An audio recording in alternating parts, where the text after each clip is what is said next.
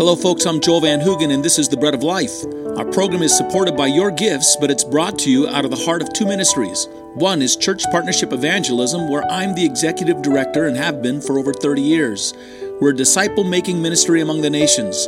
To learn more about us, go to cpeonline.org or traincpe.org.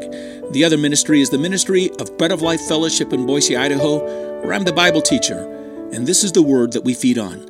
Today we begin addressing one of the essential experiences in personal salvation. It's the experience of repentance.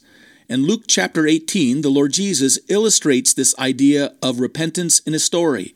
Christ's words will help me give you the setting for our message today. Two men went up to the temple to pray, one a Pharisee, the other a tax collector. The Pharisee stood and prayed thus with himself God, I thank you that I'm not like other men, extortioners, unjust, adulterers, or even as this tax collector. I fast twice a week, I give tithes of all I possess. And the tax collector, standing afar off, would not so much as raise his eyes to heaven, but beat his breast, saying, God, be merciful to me, a sinner. I tell you, this man went down to his house justified rather than the other. For whoever exalts himself will be humbled, and he who humbles himself will be exalted.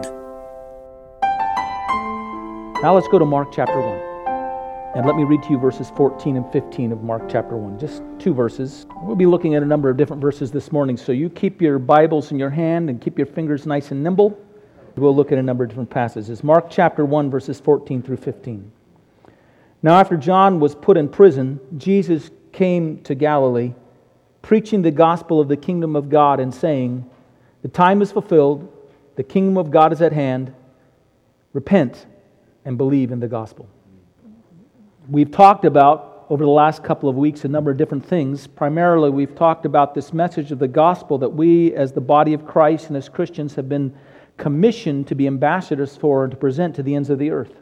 What we said about this gospel is that, and there are different elements to the gospel, but if we were to take it in its primary essential expression, the gospel is this good news message to sinful people that a sinless Savior has come and died in their place, taking their punishment for their sins upon himself on the cross. That the sufficiency of his suffering for our sins has been established in his rising again from the dead.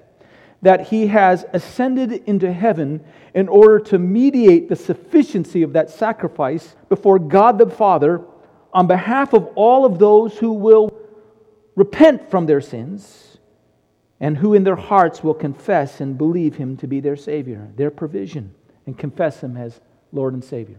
That is the gospel message. Someone has come who's lived a perfect and sinless life and who has stood in your place of judgment upon the cross and died for your sins and has risen from the grave, triumphing over those sins. And now, if you'll trust and believe in him, he will mediate his sacrifice for you before the throne of God so that you can be made just and right with God and reconciled to Him. Now, we spoke in the last two weeks about what is necessary for individuals to hear that message, to be able to hear that message and then to begin to rightly respond to that message. And what we said was that individuals need to be awakened by God. We pointed out that the Bible gives a description of mankind and their spiritual disposition towards Him in light of their sin. And what we saw is that man is ignorant, and that the Bible teaches us that man is not only ignorant, but that he is inert, that he's unmoving towards God in his ignorance. He's not trying to rectify his ignorance of God. Not only is man ignorant of God and inert, unmoving towards God, but that he is positively opposed to God. He is antagonistic towards God. And then, added on top of that, the God of this age has contributed to this state by blinding his mind, his spiritual eyes, so that he cannot see the glory of the gospel in the face of Christ Jesus. We see that in 2 Corinthians chapter 4. And finally, God renders his statement about the condition of mankind by saying, and speaking of all men who are sinful in this way, and therefore ignorant and inert and antagonistic and blinded by the God of this age, God says they are. He capstones it with this declaration they are spiritually dead. We spoke of that death as, as if it were, and the Bible juxtaposes it next to the picture and the image And you find that in Ephesians chapter 2 and Ephesians chapter 5. God continues to, through the Holy Spirit, to express through Paul this notion of spiritual death. And he juxtaposes it with the idea of being in a spiritual state of sleep, a deep lethargy in which you are unresponsive to the work of God. And so the Bible says, Awake you who sleep and rise from the dead, and the light of the gospel or the light of Christ will shine upon you. That's the condition of men. And so we asked ourselves, how it is it that ignorant, inert, antagonistic, blind, dead people give a hearing to the gospel of Jesus Christ that we're to proclaim? How is it that they're ever to hear it and even begin to offer up a proper response to that gospel? And our answer was this they have to be awakened by God.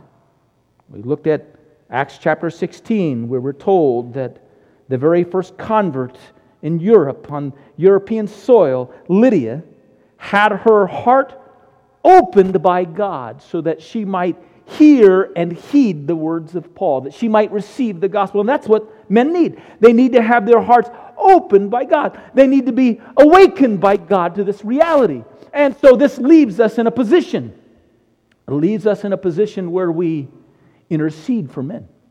We pray, oh God, open and awaken the minds of people that they might hear this reality and this truth.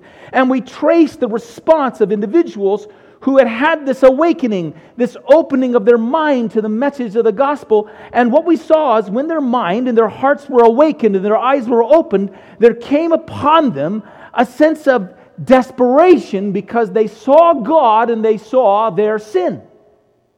And so, here is a picture of men having their minds opened so that they could receive the gospel. It's the very first day of Pentecost, and Peter is preaching to the multitudes that are gathered around on the day of Pentecost, and he preaches Christ as being crucified and risen from the dead.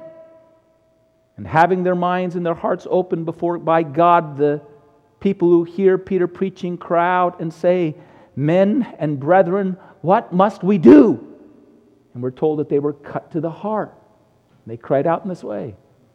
And we have, following the account of Lydia, who had her heart open to hear the words of Paul, we have the story of the Philippian jailer who has imprisoned Paul and Silas in a prison, and there's been a great miraculous earthquake that's taken place, and all the jail doors have sprung off their hinges and flown open, and the jailer is ready to kill himself because he thinks all of his prisoners have escaped, and then he learns that instead of them fleeing out from this prison house, they've all rushed to the center of the prison where Paul and Silas were because there they had heard Paul and Silas singing their songs of worship and praise, exulting in the salvation of Jesus Christ. He's filled with a sense of fear. And he cries out at this moment to Paul and Silas, What must I do to be saved?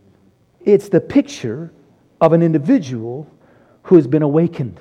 It's the picture of a person whose heart has been open to hear the gospel. It's after this awakening and after this opening that the gospel is preached to them, and these individuals are able to respond in an appropriate manner. But here we're speaking of something that I cannot do for another individual. Here we're speaking of something that another individual cannot do for themselves. You cannot awaken yourself. You cannot open your own heart to receive this truth. God must do it. God must work in advance of His gospel to awaken men to these truths. And so we learn we must pray.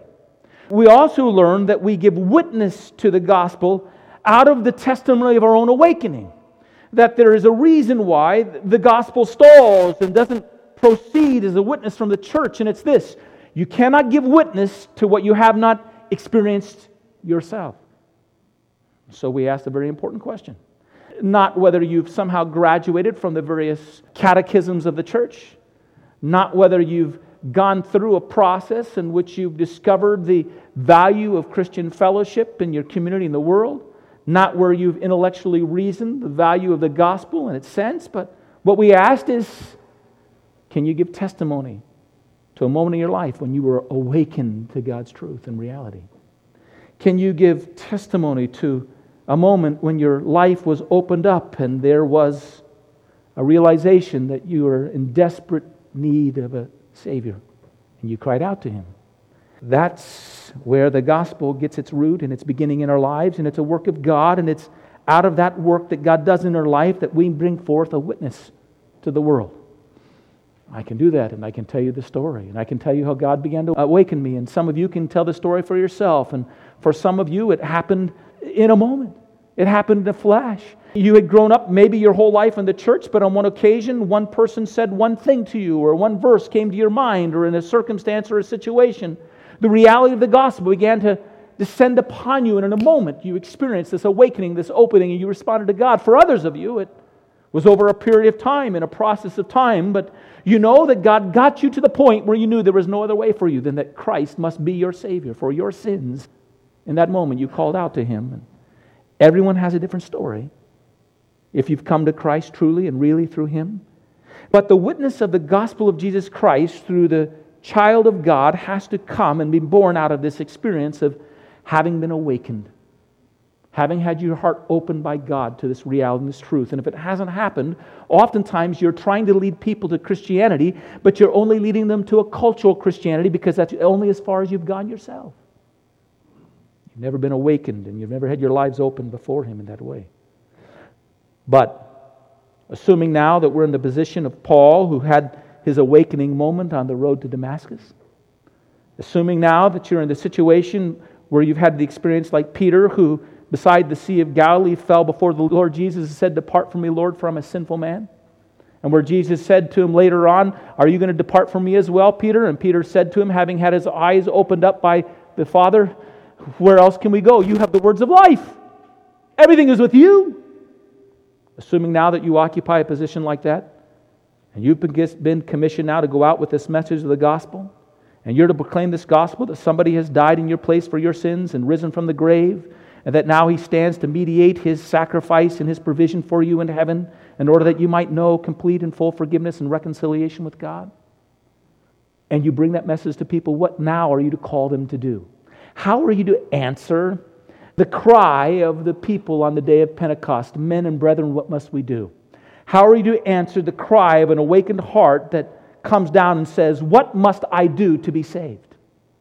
Well, over the next number of weeks, I'm going to talk to you about the response, and the response is twofold. It has two parts to it. Really, they blend together as one. They're two sides of one coin, you might say. But over the next couple of weeks, and maybe beyond that, we're going to be speaking of just the first part. But the answer is repent and believe the gospel. Repent and believe the gospel. We're going to talk about this first notion of repentance. It's a word that's been neglected in the church for some time.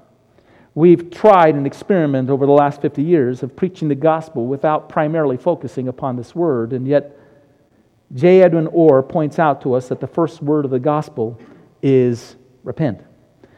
He points out to us that if you go to a little child and you were asked a little child what the alphabet is, they would to state the alphabet what's the first letter in the alphabet? They would say the first letter in the alphabet is a. And if you ask them why the first letter in the alphabet is a they would just say it just is. It just is. And you can find it true in almost every other alphabet.